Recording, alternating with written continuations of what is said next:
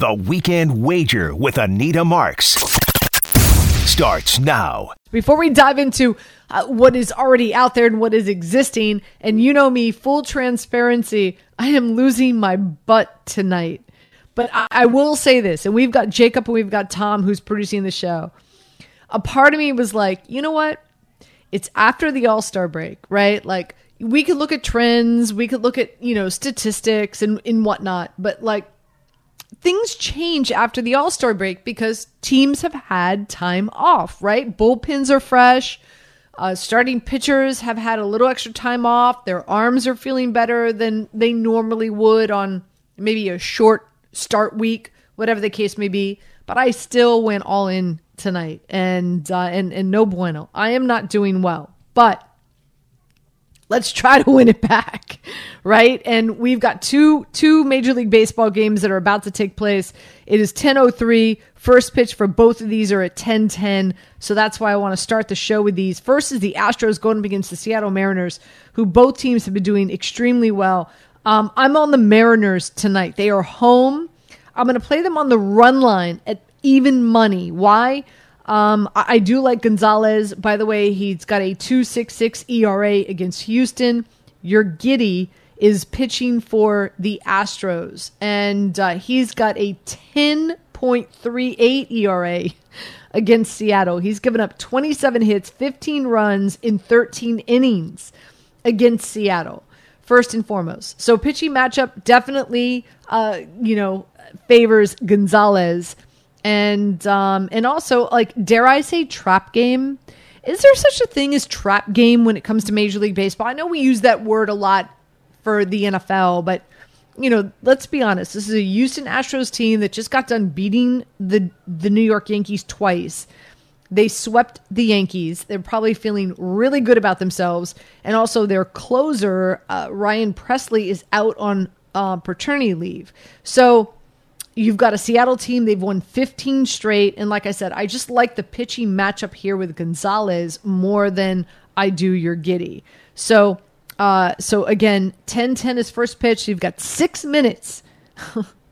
Guys, what do I like to say? Hashtag run, don't walk, right? Get to that window. So you've got six minutes to get this in. And again, I'm going to take the Mariners, the Seattle Mariners, on the money line at even money. The other game later on tonight, and again, well, same time later on, it's it's now five minutes away. And that's the Giants going up against the Dodgers. And um, so, uh, you know, the situation here is you got you've got Anderson going up against Webb. Um, Anderson, he's got a three pitch arsenal, which you really um, obviously bodes well for him. Um, but more than anything, and hear me out here because I am on San Francisco, but I'm on San Francisco. I also like them on the run line. On, I'm sorry, on the money line as well. And that's at plus one forty. Why? Uh, they've got Webb. He has a filthy slider. Okay. And it's just, it's ugly. It's filthy. It's dirty. So guys, I love martinis. I love martinis. I love Kettle One martinis with like blue cheese stuffed olives, very dirty, and I call them Brooklyn Hookers. Like, that's how filthy Logan Webb's slider is. Do you feel me? I feel. I was really trying. Do you to feel like when I say that? When I say that to a bartender, I'm like, "Oh, I want, I want a Kettle One martini, really dirty. Let's just call it a Brooklyn Hooker." He's just, he's like, they usually stare at me like, "What?" I'm like, like that's how that's how filthy Logan Webb's sl- slider is, and the Dodgers struggle. They have a thirty-one percent strikeout rate against the slider. So no bueno. And also the Dodgers do not do well or n- not do as well against left-handed pitchers as they do against right-handed pitchers. And of course, Logan Webb is a left-handed pitcher. So um, you can take, if, if, if you're not feeling me all the way, it's fine. You can take the, the you can take the Giants on the run line. That's plus one and a half, obviously at minus one fifty-five. Or you could just play them like they're going to beat the Dodgers uh, straight up on the money line uh, at plus one forty. So those are your two plays. Again, uh, first pitch is, is is coming your way in about three minutes. You've got three minutes to get these bets in. Uh, Jacob, what were you going to say? Now I was going to say I just never heard uh... – I guess you've never heard you've never heard Brooklyn Hooker. Okay. Not only that, but uh, anybody uh, like a pitcher being uh, compared, well, not them themselves, but the actual uh, pitches being compared to a Brooklyn Hooker. A Brooklyn Hooker. I might have, and I might have to steal it. That. And you, you might have to steal it, and you might have to try my, my dirty martini with blue cheese with, with blue cheese stuffed olives. Blue cheese. Okay, I'm not an olive person. I'm gonna just tell you that now. How would, are we? How are we friends? I would definitely. How are How are we even friends? I would definitely enjoy my martini without any olives. No, th- then it's not a true martini. So just to recap, um, again, I like the Mariners.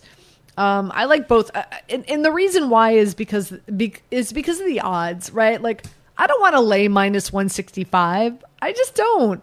I don't want to lay, you know what I mean? I don't want to lay minus one fifty-five.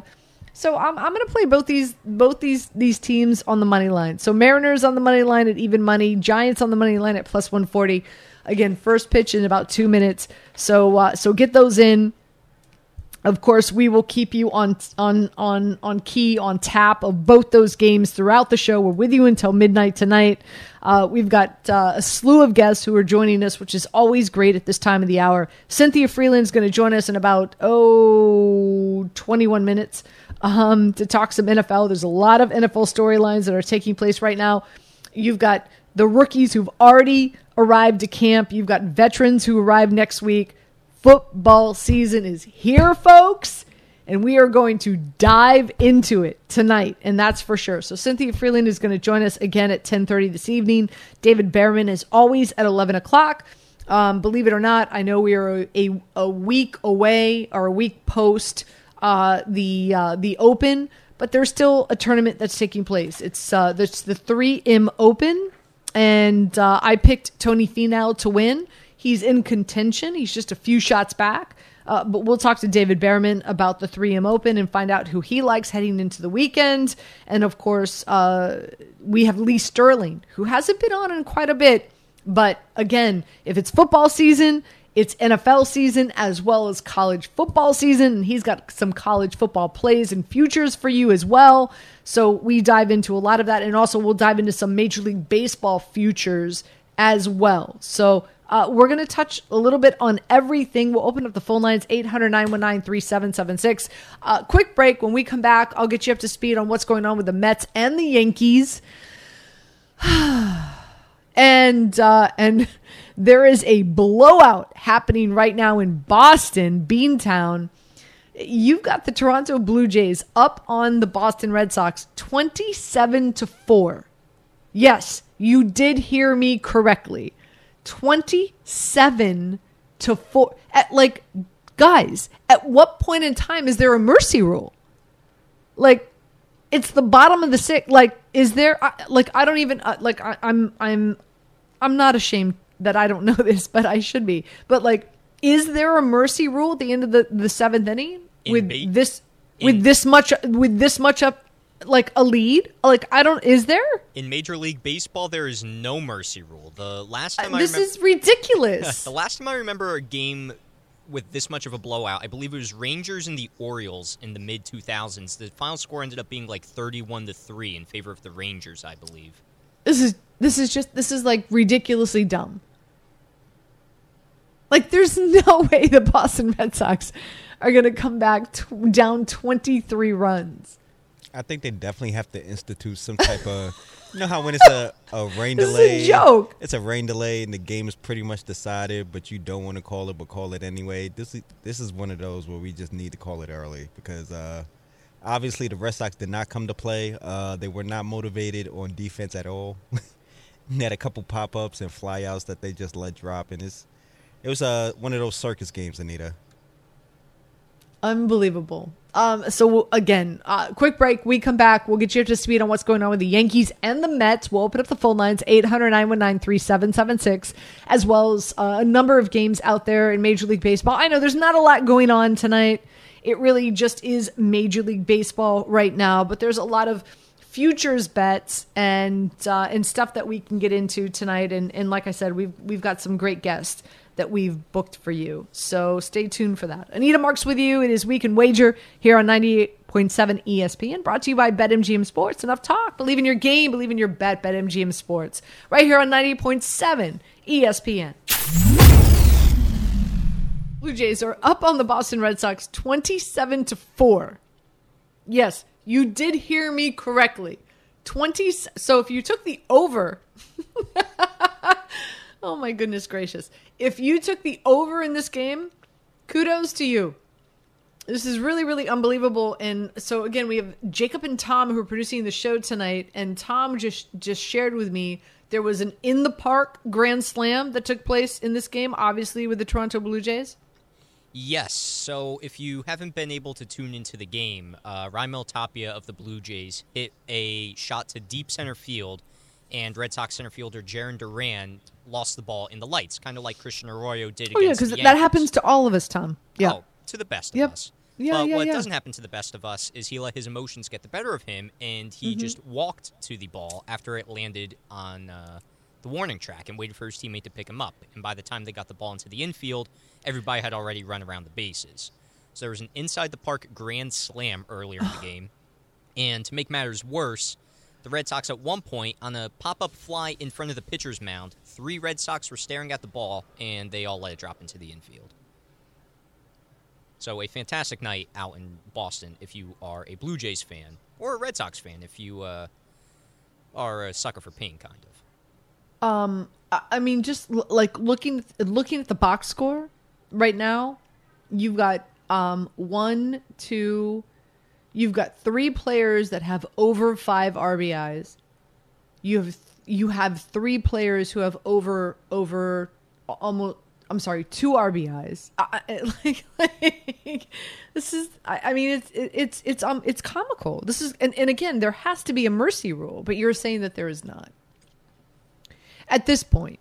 And also, I was asking you in the break, like, what's the most amount of runs that have ever been scored in a single baseball game? Did you say thirty-one at one point, so, right? So the most, the modern day record is actually thirty in August twenty-second, two thousand seven by the Texas Rangers, but the most scored in a single game is thirty-six by the Chicago Colts, now the Chicago Cubs, against the Louisville mm-hmm. Cardinals in eighteen ninety-two. So it's a, it's a, it's a pretty, uh, it's a pretty long time ago. What's that? All right. Well, listen, it's only it's it's only the top of the seventh, and Toronto has a runner on first, and it's only one out. I mean, and they're only ten runs away from tying the record. They're only eleven runs away from breaking the record. We'll keep everybody posted. Here's another one for you: the Cubs thirteen and thirteen to one against the Phillies.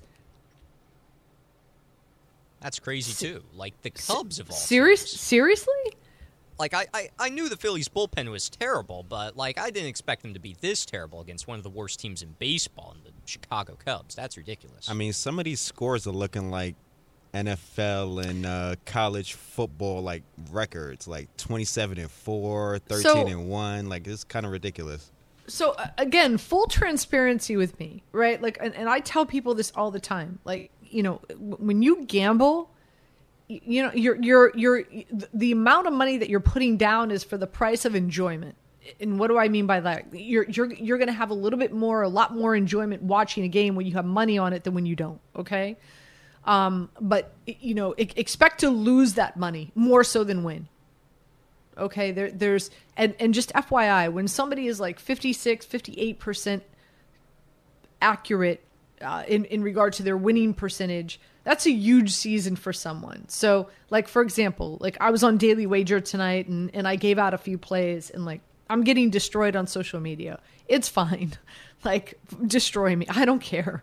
Um, but not that I, n- let me rewind. Not that I don't, of course, I, I care about my, my, you know, my, um, analysis, and I want to give good picks, and I want to help people win money. But like, like, you know, like, I, you know, I, I did the, like, so, okay. So for example, um, you know, I, I loved the Phillies on the money line. It was minus one thirty, right?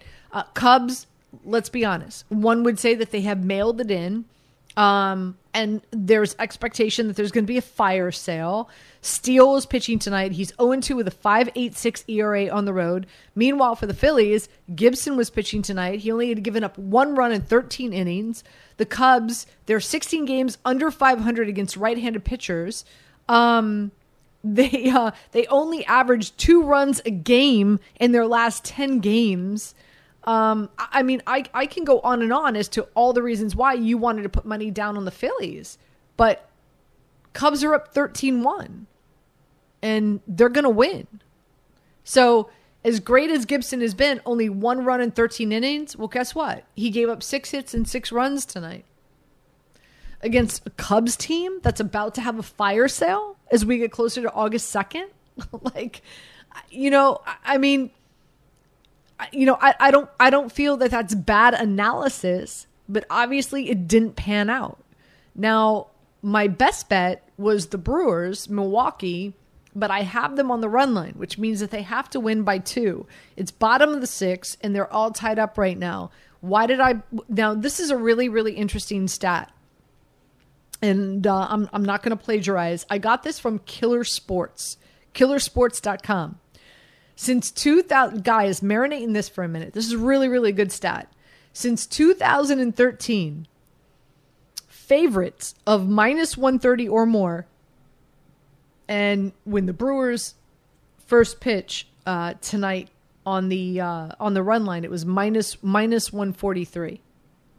So favorites of minus one thirty or more, who lost their final two games before the All-Star break, are seventeen and one straight up. So, so just the juice in regard to the Brewers on, on the money line was like minus two twenty-two. It's just ridiculous. But here's why I played them on the run line. Corbin Burnes, he's unbelievable. He hasn't lost since June ninth. His E R A in July is a point eight nine. In the Rockies lineup, they only have twenty-four home runs in forty-two road games. They do not hit well on the road. They don't have the comfy confine. What is it? The comfy confines of, of their home stadium, where you know you're just like you just sneeze on the ball and it's a home run. And then you had Burnes, who I love the over seven and a half strikeouts. His last two games, he's got ten strikeouts. He's got sixty strikeouts in his last seven starts. His K rate, his strikeout rate is thirty-seven percent against the Rockies, okay? And the Rockies, their lineup, heavy right-handed batters, Corbin is point one seven nine against the Rockies. So where are we at right now? So right now we're all tied up at three, okay? And it's bottom of the sixth. I need the Brewers to win by two. Corbin, he only went seven innings. He gave up six hits, two runs, and only has five strikeouts. Again, the statistics don't lie. Like, I do immense amounts. I do like an immense amount of preparation and, and study in all of this. But, uh, you know, it's, it's one thing to be somebody who's like communicating the information. It's another to be the pitcher. I, like, I don't know. Did he party during the All-Star break and he's a little off? I, you know, this is not a typical night for Corbin Burnes. It's just not. Five innings, six hits, two runs, only five strikeouts. He gave up a home run. So, of course, the Brewers now tied up with with, with the Rockies three three. Now, listen, it's they're going into the top of the seventh. I still have three innings left. I could still win. This is my best bet of the night. But by any stretch of the imagination, this is not how I expected this, this game to go, because I was expecting Burnes to have a better outing. So I just I just share those with you, and, and I'll go one step further, and, and let's talk about what's going on with the Yankees and the Boston Red Sox. So right now it is uh, bottom of the eighth, and the Yankees are up seven six. Now my play here was the Orioles on the run line. So now I'm winning right now. It's bottom of the eighth, um, and so I, I'm up because now the Orioles have a, a run and a half. So really I, I'm winning now because it's it's seven and a half. But here's why. Uh, I, I I looked at, the, I, and, and I'm curious, guys, please chime in here, Jacob and Tom. Like, I looked at the Yankees lineup today, and um, LeCastro and, and Gallo at the eight and nine. I was like, what? Um, on top of that, as we know, uh, Tyone on the road has not been great. He's got a four point four oh E R A against the Orioles. The Orioles, as we know, they had that ten-game winning streak. Uh, this is their first game post the All-Star break, so they're rested. They're home. They're at Camden Yards.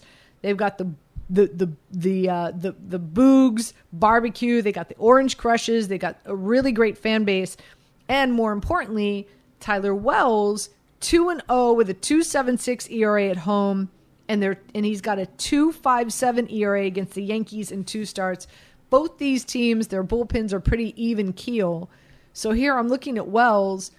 He went five innings, gave up five hits and five runs and only four strikeouts with a three point six nine E R A.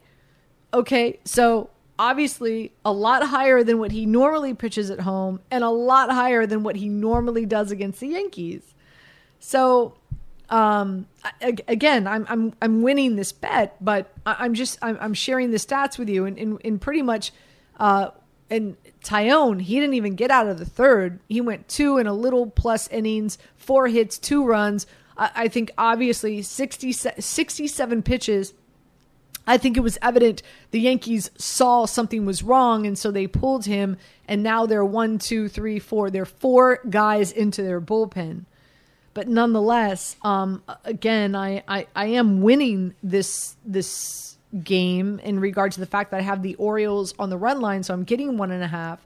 But we'll see what happens. Like I said, their bullpens are even keel in regard to E R A and ranking and whatnot. So we'll see what happens. As for the Mets, I'm losing here. I mean, come on. Scherzer was pitching. What happened?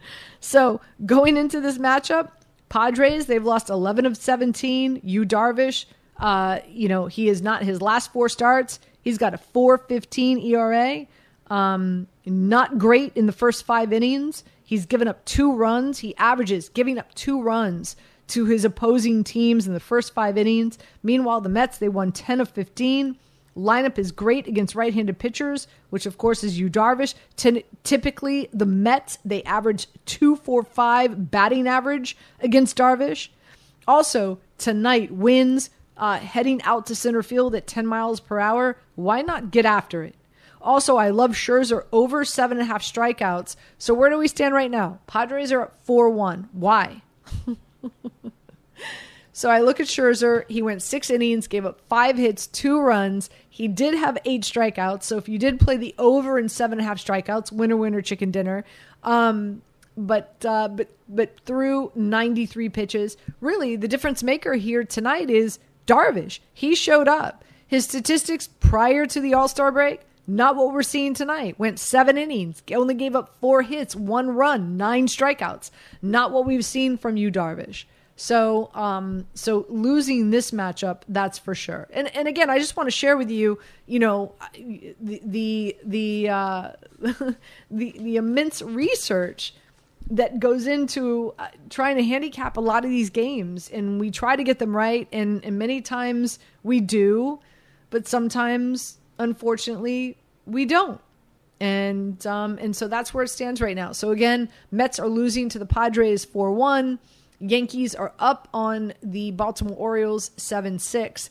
I will keep you posted throughout. Before we take a break, let's go to Rudy in the Bronx. Rudy, welcome in. How you doing?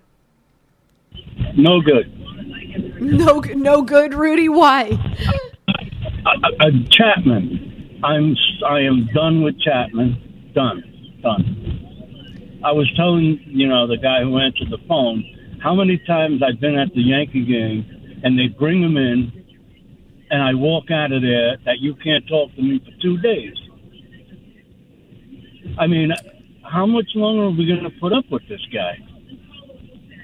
Um, yeah, it, it, and, and Rudy, I appreciate your phone call. Rudy's talking about um, Chapman, of course, came in uh, for some bullpen relief as uh, as Tyone was taken out after a little into the second inning, so pulled pretty early. Like I said, the Yankees are four deep into their bullpen, and Chapman couldn't could not get, even get out of one inning. Gave up two hits, three runs, um, and uh, and so that's that's kind of where we're at, and why why the Yankees are down only, or, or I should say, are up, but only by one run. So that's where we stand. Quick break. We come back. Um, we will welcome in Cynthia Frelund. We return our. We will turn our attention to the N F L. Rookies have already arrived to camp. Veterans arrive this coming week, and uh, we are off and running. So very appropriate to have Cynthia Frelund from the N F L Network join us to talk about some of the big storylines uh, that uh, we've been talking about this week. That next here on ninety-eight point seven E S P N. This is the Weekend Wager with Anita Marks on ninety-eight point seven E S P N. This podcast is proud to be supported by Jets Pizza, the number one pick in Detroit-style pizza. Why? It's simple. Jets is better. With the thickest, crispiest, cheesiest Detroit-style pizza in the country, there's no competition. Right now, get five dollars off any eight-corner pizza with code eight save. That's the number eight, S A V E. Go to jets pizza dot com to learn more and find a location near you. Again, try Jet's signature eight-corner pizza and get five dollars off with code eight save. That's the number eight, S A V E. Jet's Pizza. Better because it has to be. Hi, it's Mike Greenberg letting you know E S P N Bet is ready to take you through all the biggest sports moments this spring. The official sportsbook of E S P N has exclusive offers and markets from Scott Van Pelt, Stephen A. Smith, and me, plus many more. From the playoff intensity to finally getting out to the ballpark, there's no better time for sports fans. Sign up today. New users get a bet reset up to one thousand dollars in bonus bets if your first bet doesn't win. Download E S P N Bet today. What a play. Must be twenty-one plus and present in select states. Gambling problem? Call one eight hundred gambler. Terms and conditions apply. See app for details. Welcome back to Weekend Wager here on ninety-eight point seven E S P N. We've got the one and only Cynthia Frelund joining us here this evening, which is always a treat. You can see her all over the N F L Network. Cynthia, thank you for joining us. How are you doing, my friend? I'm doing well, thank you. How are you? I'm great. As you know, I, I it's funny when when when I get that email from DirecTV telling me, hey, listen, want to remind you, it's time to renew. It's like, yes, time. yes, time. I don't like spending the money, but it, it it is a reminder that football season is about to be here. All right, let's dive into it. Uh, let's start with the, and and, and I just, I, I want to center our conversation about some of the, the top storylines uh, this week. And of course, uh, Murray, Kyler Murray, getting his money, quarterback for the Arizona Cardinals. A, your thoughts on, uh, on, on the deal? Uh, is he worth it? And what does it mean for the Arizona Cardinals now that they do not have a disgruntled quarterback uh, prior to training camp opening? You know, I feel like this is one of those deals that was waiting in the works. I think it was already pretty much agreed to in principle before, well before we're hearing about it in the public. So I think it's less dramatic than it seems. I also, like, you look at the guaranteed money on that, it's seventy million dollars guaranteed less than Deshaun Watson. So while the deal seems very big and very, you know, forty-six point one is his average per year, but like, remember, in the N F L, those average per year kind of numbers are, they're quite skewed. So to be honest with you, I don't know, like, I, I think it's actually a pretty good deal from the standpoint of what it really means when you get into the nuts and bolts, but I don't necessarily think it's, it's not as, it's not as huge as it might seem.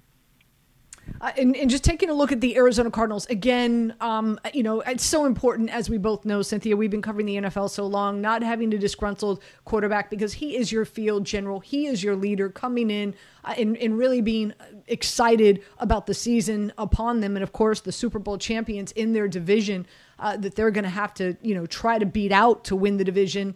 James Conner, uh, now uh, the lead back in their backfield. Um, you know, DeAndre Hopkins, unfortunately, dealing with the suspension. Marquise Brown comes over from the Baltimore Ravens. They do have A J Green. Love me some Zach Ertz this season, especially the, the small sample size we saw between him and Murray last season. I'm hoping they build off on that.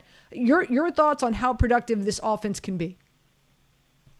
You know, typically we see offenses orchestrated by Cliff Kingsbury starting off really strong. There are two ways to read this. Either you could read it with the DeAndre Hopkins, it's going to be very difficult in the first few weeks of the season, or you can read it that they get an injection of new playbook opportunities when DeAndre Hopkins comes back. So when I'm looking at this, I think, you know, I've got a lot of questions about this team, but not necessarily, you know, I, I got I, I got a lot of questions in general, like, you know, they didn't address certain positions, the pass rush, like, you know, Chandler Jones is now a Raider. So you remember there's some things that are missing, some things that are different. I don't think this is going to be a team that starts off like we saw last year. Obviously, they're the last team standing in terms of undefeated.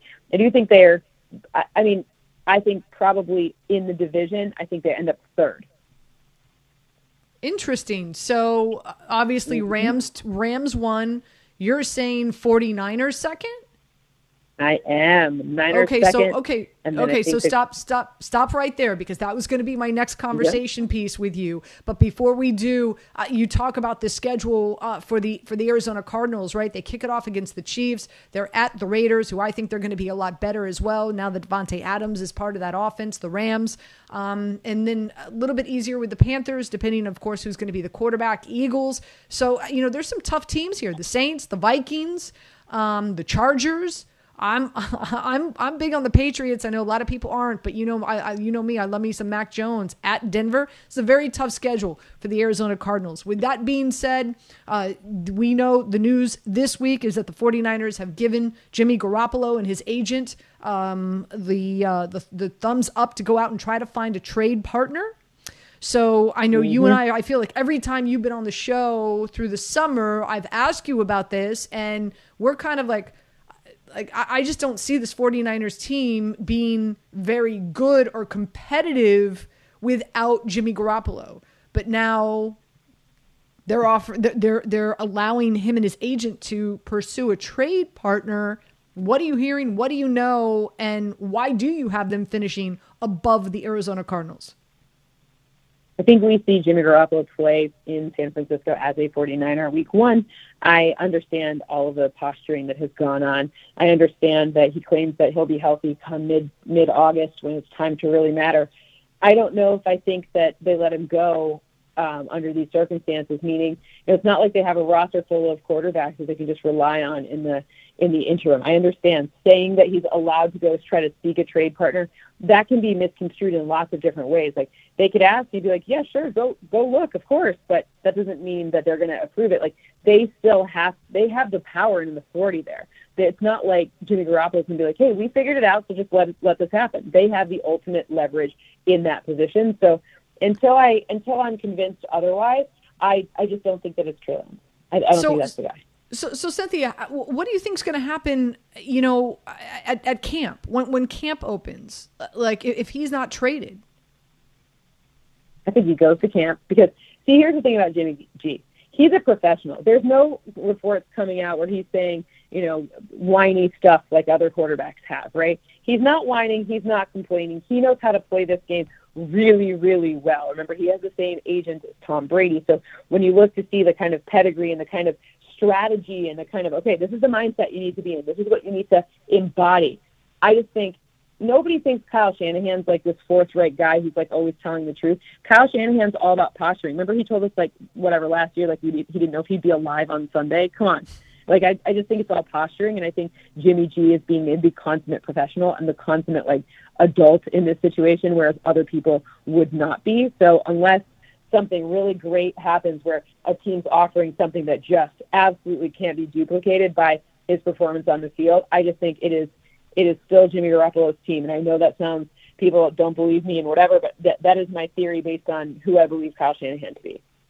She is Cynthia Frelund uh, from the N F L Network, joining us here on ninety-eight point seven E S P N. Uh, one last topic I want to tee up for you, and that's Deshaun Watson uh, reporting to Browns camp ahead of the ruling we're all waiting for. Also, news this week is that the Browns allegedly, quote unquote, are expecting an eight-game suspension. So twofold here for you. Number one, um, what what are you hearing in, in regard to a suspension, a possible suspension coming down for Deshaun Watson? What are you hearing?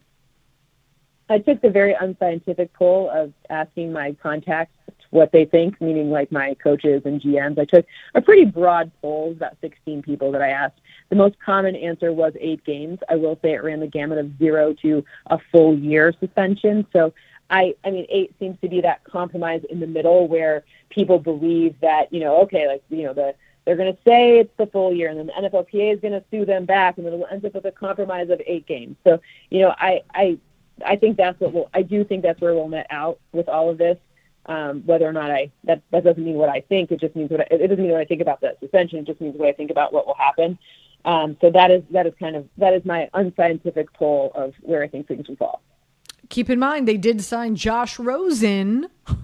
So now their their quarterback depth is Deshaun Watson, Jacoby Brissett, Joshua Dobbs, of course, who comes over from Pittsburgh, and Josh Rosen. So uh, should should should be interesting. That's for sure. Uh, Cynthia, always great um, having you on. Thank you so much for spending some time with us. Um, adore you, my friend, and uh, really excited. Like I said, I'm really excited for the football season to start because it means more Cynthia Frelund on ninety-eight point seven E S P N. Thank you.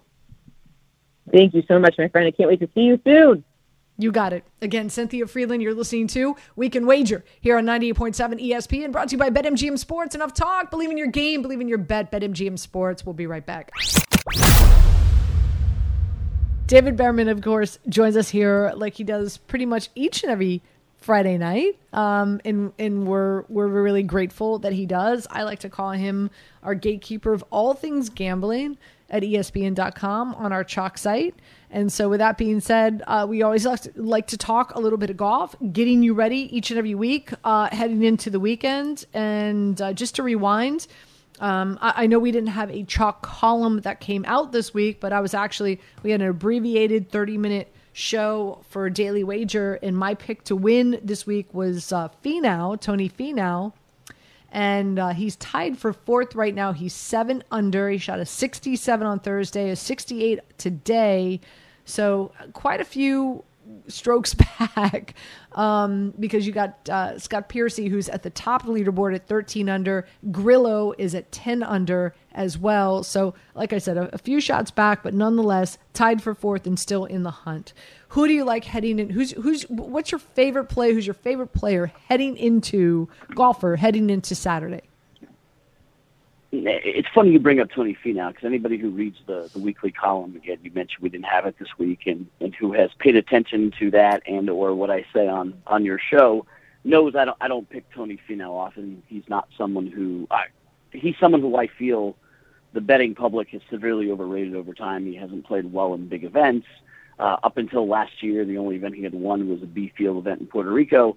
So this is the type of event with a weak field that Tony Finau was the favorite and go ahead and win. And I didn't pick him to win. I know you did uh, on the show.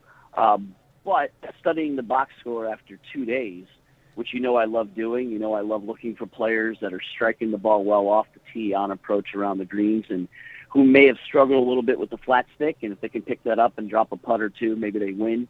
Over the weekend, it worked for Xander Schauffele a few weeks ago um, when in Scotland when he was struggling with the putter but striking the ball better than anybody in the field and then wound up finding his putter and, and won the event because, as you and I have discussed, it's a lot easier to find your putter than it is to find your stroke. So if you're hitting the ball well, I like those type of players. And you look at Tony Finau, second off the tee in shots gained, sixth around the green, second tee to green, fourth total, and fifty-third in putting. So that's someone where Tony is currently – right there with the leaders, couple shots back, and hasn't really made any putts this week. Uh, so if he can find his putter and, you know, if Scott Piercy drops a couple of shots here and there, this could be an event that grabbing Tony Finau at five to one right now, it's not the eleven or twelve to one that, that you gave out on there, but I still think there's value there. Uh, the other player I like, uh, someone who came on the scene late last year and has had a decent year below the radar, Tom Hoagie. Uh, very, very similar reasons, and, and he's a couple of shots back at seven under par, but for the same reasons that I mentioned for Tony Finau, you look at, at Hoagie, he's first on approach, first around the green, first tee to green, and fourth in shots gained total. Where's he struggled? On the green with the putter, sixty-fifth. Hits a couple of putts, continues to lead the field in hitting on approach around the green and tee to green. He can win, and he's sitting there right now anywhere from sixteen to eighteen to one. You know I like grabbing players that just need to make a putt or two, uh, like well, like me this morning when I played and I shot well but couldn't make a putt. So if Finau or Hoagie can make a putt, I think both of them are live this weekend. Obviously, Scott Piercy is blowing the field away, and lo and behold, you look at the other side of things, Piercy is sitting there at first in the field in putting, which – we talked about how you can find your putter easier than finding your swing. You can also lose your putter faster than losing your swing. We talked about that at the British Open with Cam Smith, and when he couldn't find his putter on Saturday, he shot seventy-four and fell out of lead. When he found his putter on Sunday, he's now the champion golfer of the year. Scott Piercy continues to lead the field in putting. He will win the event as he has a three-shot lead, but if he misses some putts and the other guys taking them, I think Finau and Hoagie can, can sneak up and win this thing. And I, I love, I, I just took eighteen to one on Hoagie uh, um, at, at Sugar House just before um, the music came on to introduce me. David Bearman joining us here on ninety-eight point seven E S P N. Again, Piercy at the top leaderboard at thirteen under. He's got a thirty-five percent chance of winning from Data Golf. Emilio Grillo is at ten under. He's got an eighteen percent chance. Finau, seven under with a ten percent chance. Sanjay M as well, seven under with a nine percent chance.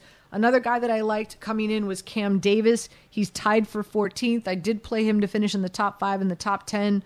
Um, and so he is four under. Merritt as well is tied for thirty-fourth. I have him, uh, I want to say either top twenty or top forty. I think top twenty.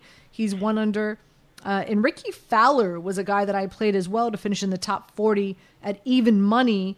And he's tied for forty-sixth right now. And that's still even money. Um, if you want to uh, try to get him to finish in, in, of course, the top forty. Some guys who did not make the cut. So let me... Go ahead.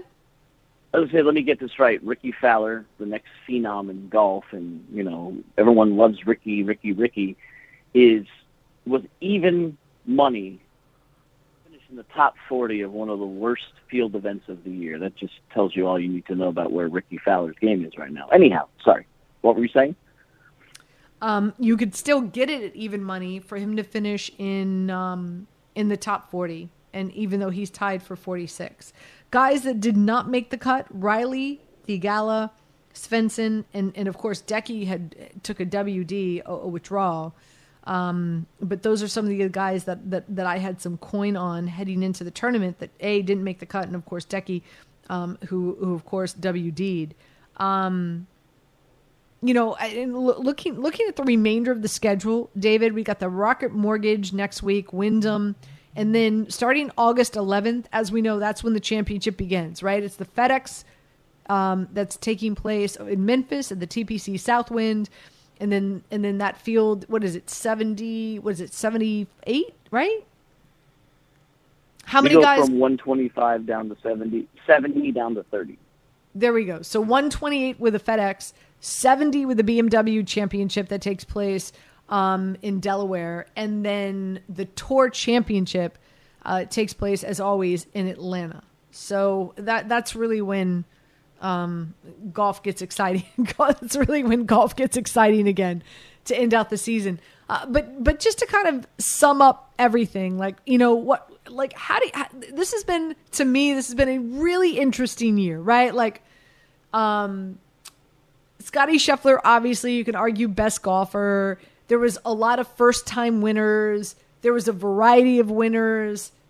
Um, but the whole live tour starting, and it's just, don't you just feel like it's just been an off-season for golf? Like, like how would you summarize this year's P G A? Uh, with one word, I would summarize it as, as interesting. Um, you've, you've had some really young major winners, you know, all, you know, give tip your cap to Scottie Scheffler, uh, Cam Smith. Obviously, you saw that, uh, you know, Justin Thomas won his second major in impressive fashion in, in beating the likes of Willie Zalatoris um, and Joaquin Niemann and others who, who had chances at, at winning these majors. I think interesting because you have a lot of that young blood. You know, just mentioned a couple of those players. Max Homa's also won a couple of times, Sam Burns. Uh, young American players that are out there, and even, you know, across the pond with Matt Fitzpatrick earning his first major win at the U S Open. And then you have the live golf nonsense that has, again, kept it interesting. And, and you know, you and me are different, Anita. We love golf. We eat, drink, and sleep golf. We bet it. We do D F S. We, we've been doing this for, for decades now.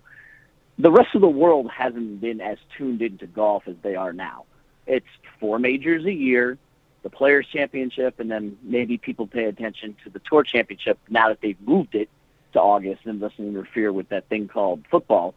Um, I think and for better or for worse, and, and as a former P R guy, I'm never one that says any P R is good P R. I don't necessarily believe that. But for better or worse, golf has been in the news for the entire summer and entire season, and that's not typical. Yes, you and me follow it all the time, but people had a lot of conversations that have started with people coming to me lately, whether it's on the golf course, at the E S P N cafeteria, at the bus stop with the kids, and mentioning, what do you think of the LIV golf thing? What do you think of Matt Fitzpatrick winning the U S Open? How do you, you know, Rory McIlroy, Cam Smith, that, that showdown on Sunday. So golf has been a topic of conversation with people that I'm not used to talking golf with.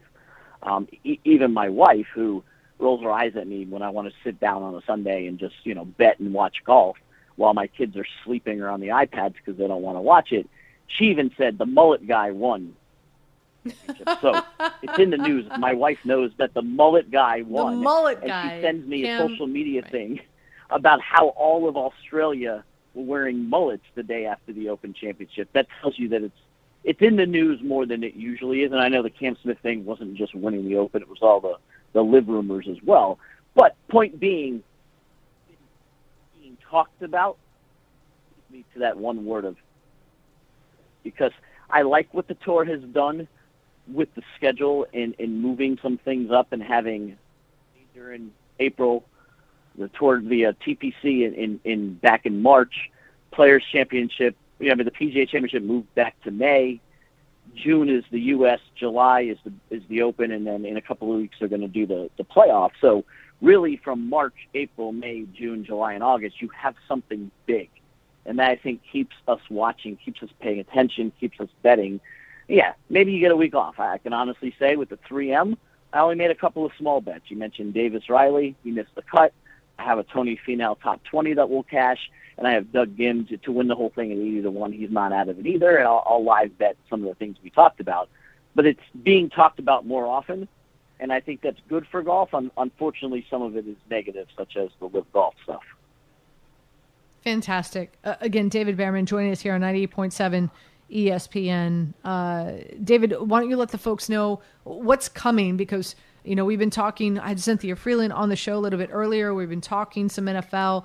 Rookies have already arrived at camp. We've got, of course, veterans who are going to be showing up. So um, there's that. Obviously, futures bets, second half of the Major League Baseball season. Uh, you know, what are some of the, what are the, some up and up and coming columns that are going to be posted on E S P N dot com? Sure. If you go to E S P N dot com uh, chalk right now, you'll see five consecutive days worth of college football futures. We had college football future week this past week, Monday through Friday. It's all still up on the page. We kept it up there from win totals, conference odds, Heisman, national championships, and even week zero and week one previews that are, that are coming up in late August, early September. That's all up there. Uh, the U F C card for tomorrow night is up there as well. Next week, you and I and, and, and the Bear, Chris Felica, will will do the Rocket Mortgage Challenge. So that's me telling you in advance that we are going to do the Rocket Mortgage Challenge. Um, and then we have our second half baseball preview that, that our guys threw out there uh, on Friday morning, so this morning. So that's out there as well. And then coming up, we're going to dive back into the N F L and, and some of their future stuff. Uh, we'll do uh, a soccer E P L preview from, from former E S P N researcher Paul Carr. Will be coming out Uh, in the next two weeks, and, and then next thing you know, it's August and it's football season, and you know what that means. I certainly do. David, thank you so much for joining us this evening. I, I do appreciate it. Absolutely. You have a good night. You got it. This is The Weekend Wager with Anita Marks on ninety-eight point seven E S P N. Welcome back to Weekend Wager here on ninety-eight point seven E S P N. Of course, brought to you by BetMGM Sports. Enough talk. Believe in your game. Believe in your bet. BetMGM Sports. And without further ado, Lee Sterling is joining us on the program from Paramount Sports. It's been a hot second, but always great when you join us, Lee. And football is right around the corner. So a really exciting time. It's great to have you on. Let's talk about some futures. What do you say? I'm ready for it. I mean, it's a good, you know, these three days that we take off, nice chance, you know, to maybe catch your breath and, and do some homework for the, you know, second half uh, of baseball and get ready for football. All right, so let's start there. Let's start with college football, and that's really your wheelhouse. I mean, you just every season you just crush it. And let's talk. Let's talk about a win total. One team that you're eyeing in the Pac twelve conference is the Utah Utes. Now they finished eight and one in the conference, ten and four overall. The over uh, under coming into this season is eight and a half. What side are you on, Lee? I'm on the over. Utah will be favored, I believe, in every single game this year. Uh, they're going to face Florida at the perfect time, brand-new coaching staff. And, you know, outside of a couple returning key players like Anthony Richardson for Florida, Florida's defense had a bunch of guys graduate, go to the pros early, or transfer out through the transfer portal. So I think Utah's catching them at the right time early in the season. The first game they catch U S C at home, and you know every team that that got scorned that uh, was left at the dance and didn't get to go with U S C and U C L A will be taking a shot at them. I mean, for a team that's going to be favored eight and a half, I mean, if they're favored in every every game, I mean, Alabama will be favored in every game. So will Georgia, but those totals, you know, are sitting at uh, ten and a half and eleven. So Eight and a half, easy over for the Utah running Utes. Uh, listen, again, you know, they did extremely well last year. Uh, it would be great to see them pick up where they left off. And, you know, just side note, I, I know we're talking about uh, wagers here and futures, but that whole transfer portal and what's going on with college football, just really quick, I'd like for you to comment on it. Good, bad, or indifferent in regard to, to, to gambling and wagering in the next few years, Lee? It makes it much tougher. I, I've had, I've already watched ninety-four spring games. I'm trying to get a read, and you can't, you know, a, a new guard isn't going to make that much difference. But, you know, if I can see new quarterbacks coming in and the system that they're coming in with a new coordinator, it can make a difference. I study uh, backup quarterbacks because, you know, let's say the Texas starting quarterback gets hurt. You know, they're not going to change the line much to the backup. They think that they're loaded, and sometimes the backups aren't ready. So I'm looking for things like that. But, you know, there's some defenses out there uh, where some of these teams are expecting four or five transfer portal kids to step in and, and start. Mm-hmm. So it, it's just you, you got to do a lot more homework. It does make it a little bit tougher. People that get put in the time, uh, it can benefit them. The public, I just think it's going to be tough, much tougher on them. Um, with that being said, uh, let's take a look ahead to week one. Is there a week co- week one college football line out there on this slate that you're eyeing that you're like, man, you need to run to the window right now? Jump on this. Okay, so this is a team, uh, I can't remember the last time I bet them to win a game and cover. Vanderbilt. Believe it or not, Vanderbilt at two and ten has an advantage here against Hawaii. Why? Because they're in the second year of Clark Lee's system. It's a guy that was at Alabama, knows how to build things. Um, he was also defensive coordinator at Notre Dame, linebacker coach there also, been in a bunch of different programs, and he's got two returning quarterbacks who I think are going to be competent. He's got some skill-level guys, maybe not high-end for the S E C, but at this level, playing a team like this, I, I think that they have the advantage. Now, Hawaii came a couple votes away from disbanding foot football. People don't even realize that. In the offseason, they're running at wow. a huge deficit, a couple million-dollar deficit each year. Um, they only have six. That's right, six out of twenty-two starters returning. New head coach Timmy Chang, you know the name, when he played back at Hawaii. But all new coaching staff, new quarterback, a kid coming in from Washington State who only played a couple snaps. I mean, they're expecting seven kids out of the transfer portal to come in right away and start for them, and four of them weren't even there in the spring. And then on top of that, you think, well, they're playing at Aloha Stadium. They have an advantage. Well, not so much. Hawaii's Aloha Stadium is being demolished. They're playing on campus in front of seven or eight thousand fans. So uh, they put some bleachers around the old track. Uh, Hawaii might end up outside of Louisiana Monroe being the worst team in in the, the entire college football landscape. Wow, that's so sad. Yep. Um, uh, Marcus Mariota. Um, I'm sure he's he's. not happy about that, even no. though I know he went to Oregon, but of course uh, we know that his family is from Hawaii. Uh, let's yeah. uh, let's focus on what's going on in the N F L. And uh, there is a team out there that you are eyeing with some quarterback play, Lee, that you think is going to be exceptional, and that is Derek Carr. Now, uh, listen, uh, this is this is a Raiders team now that they add Devontae Adams to that offense. I love Hunter Renfrow. I think a lot of people sleep on Hunter Renfrow. You know what you get with Darren Waller. This offense could be really explosive. You like Derek Carr to lead all quarterbacks in T D passes.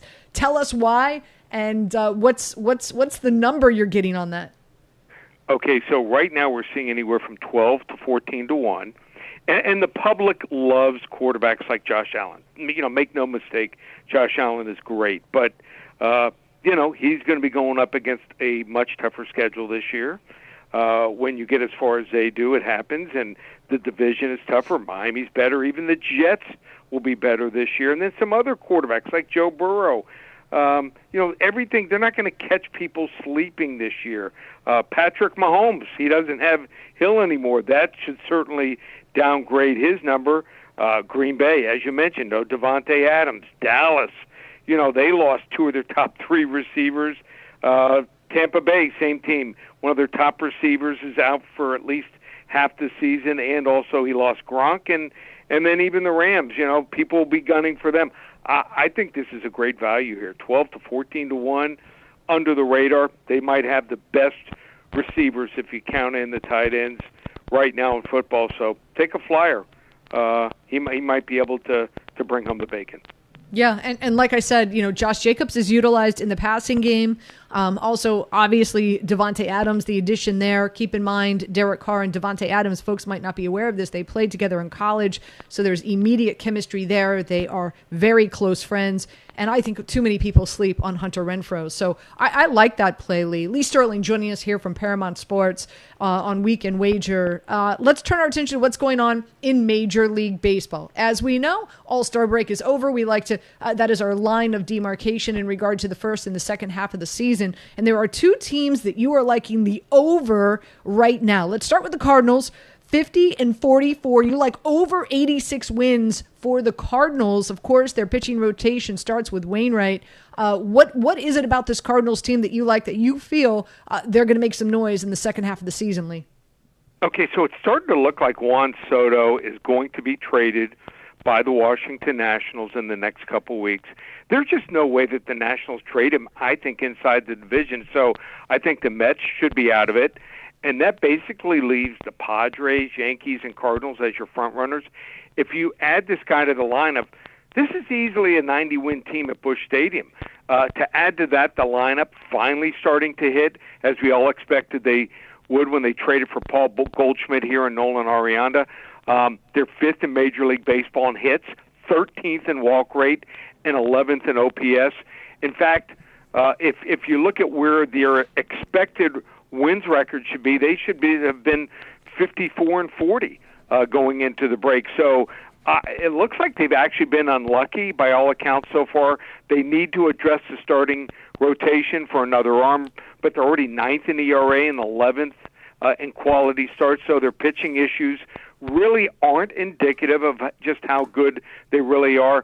Uh, this is an experienced team, top to bottom, and always makes a big run in August or September. And I wouldn't be surprised if they leapfrogged uh, Milwaukee here for the division sometime soon. Uh, and they also have the easiest strength of remaining schedule in Major League Baseball. Get this, with forty-four games against the Nationals, Reds, Cubs, Pirates, and Rockies combined. Wow. Um, yeah.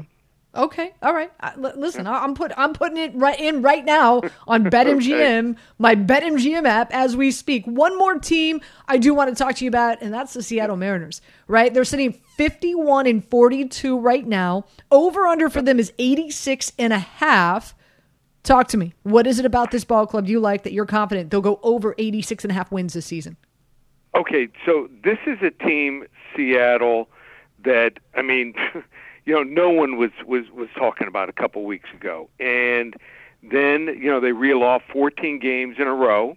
uh, going into the All-Star break, and they've completely separated themselves from the Rangers, Angels, and Athletics for second in the A L West, and I think all three of those teams will be sellers, so they'll get worse uh, as we get farther into the season. So I think a lot of people are expecting them to slow down a bit towards the end of the year, but I, I disagree. They're on pace for eighty-nine as we stand today, but I'm a huge fan of what they've done already this season. Their D H and catcher position aren't working out too well, so they got ahead of the trade deadline rush by acquiring Carlos Santana from the Royals, mm-hmm. and they're rumored to be in on Brian Reynolds or another outfield bat here at the deadline. So they already ranked sixth in the majors in O P S in the last month, but the pitching staff has carried them during this streak, and they have the best E R A in baseball, two fifty-four E R A since June twentieth here, and guys like Robbie Ray are finally starting to live up to their hype. Uh, they've had the depth and the home field advantage to put themselves in the playoff spot. It just hasn't happened until about a month ago, and I think you're going to see uh, them start playing up to their potential the rest of the season, and I wouldn't be surprised if they cut the Astros uh, lead to four or five games in the next couple of weeks here, over eighty-six and a half games here. Seattle Mariners, I think it's a strong move. I love it. Last thing for you. This is one of my plays. Um, I'm going Ohtani, and I know Yankee fans here in New York don't want to hear this, but I'm going Ohtani to win the M V P over Judge. Um, I just, Judge in July has not been great. Uh, and also because the Yankees have such a huge lead in their American League East division, I think we're going to see some load management for uh, for Aaron Judge down the stretch. And uh, just what Ohtani's been able to do this season has just been unbelievable. And I think as, as the second half of the season continues, uh, I, I think those odds are uh, are, are not going to be as favorable. Your your thoughts on the A L M V P? I, I like that a lot. Yeah, I, I do think that they're going to start resting Judge. They want to keep him healthy towards the end of the season. I mean, he and Stanton, uh, part of the reason they haven't been able to move on in postseason play have, have been because those guys have not been one hundred percent. So that's something I'm looking at, and I saw Ohtani in person when he played here in Miami. I mean, he pitched into the game. Uh, he pitches in, he gets uh, two hits, and, and the hit uh, that broke the tie. He's just incredible. He is so focused in. Um, I, I think he's one of the greatest players of all time. Greatest, certainly the greatest two, two-way player of, of my time and my era. So um, hats off to, to the Judge, but um, I think Ohtani does deserve it. Lee, always appreciate your time on Weekend Wager. Thank you, my friend. Uh, great stuff as always. Uh, he is Lee Sterling from Paramount Sports. Lee, before I let you go, uh, let the folks know yep. out there, uh, you know, how can they they they reach you, find out more yep. more of your plays, more of your picks, all that good stuff, please. Well, just go to the website. In fact, big weekend for us. Uh, big U F C card going this weekend. I rate my selections to my clients from ten to fifty units. First time ever we've had more than two Uh, forty to fifty unit selections in one card. Uh, we've won sixty-four the last ninety-nine uh, cards in the U F C since the pandemic, so winning almost two out of every three cards. And uh, like I said, it's a huge card, seven selections. It starts at twelve noon Eastern, just fifty-seven dollars. If you want to give us a shot, paramount sports dot com. Fantastic. Lee, Sp- Lee Sterling joining us here on ninety-eight point seven E S P N. Uh, Lee, thank you so much. Always great having you on. Uh, everybody, I want to thank you so much for tuning in. I- I'm just, uh, before before we go, I, I just, I-, I love Lee's play of Derek Carr with the most touchdown passes. And again, you could get that anywhere between eighteen to one, twenty to one. I'm looking at Justin Herbert at plus five fifty, Josh Allen six to one, Tom Brady plus sixty-five. I'm just I'm I'm looking here for for some sleepers as well, and uh, and and I think Lee hit it out of the the ballpark with Derek Carr, believe it or not.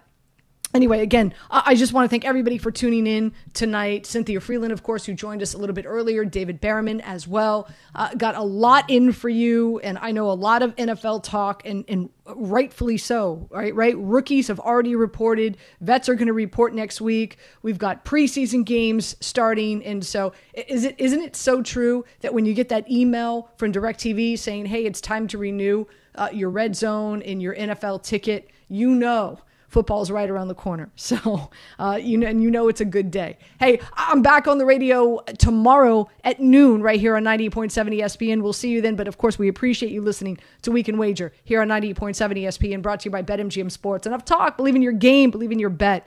BetMGM Sports. This is the Weekend Wager with Anita Marks on ninety-eight point seven E S P N.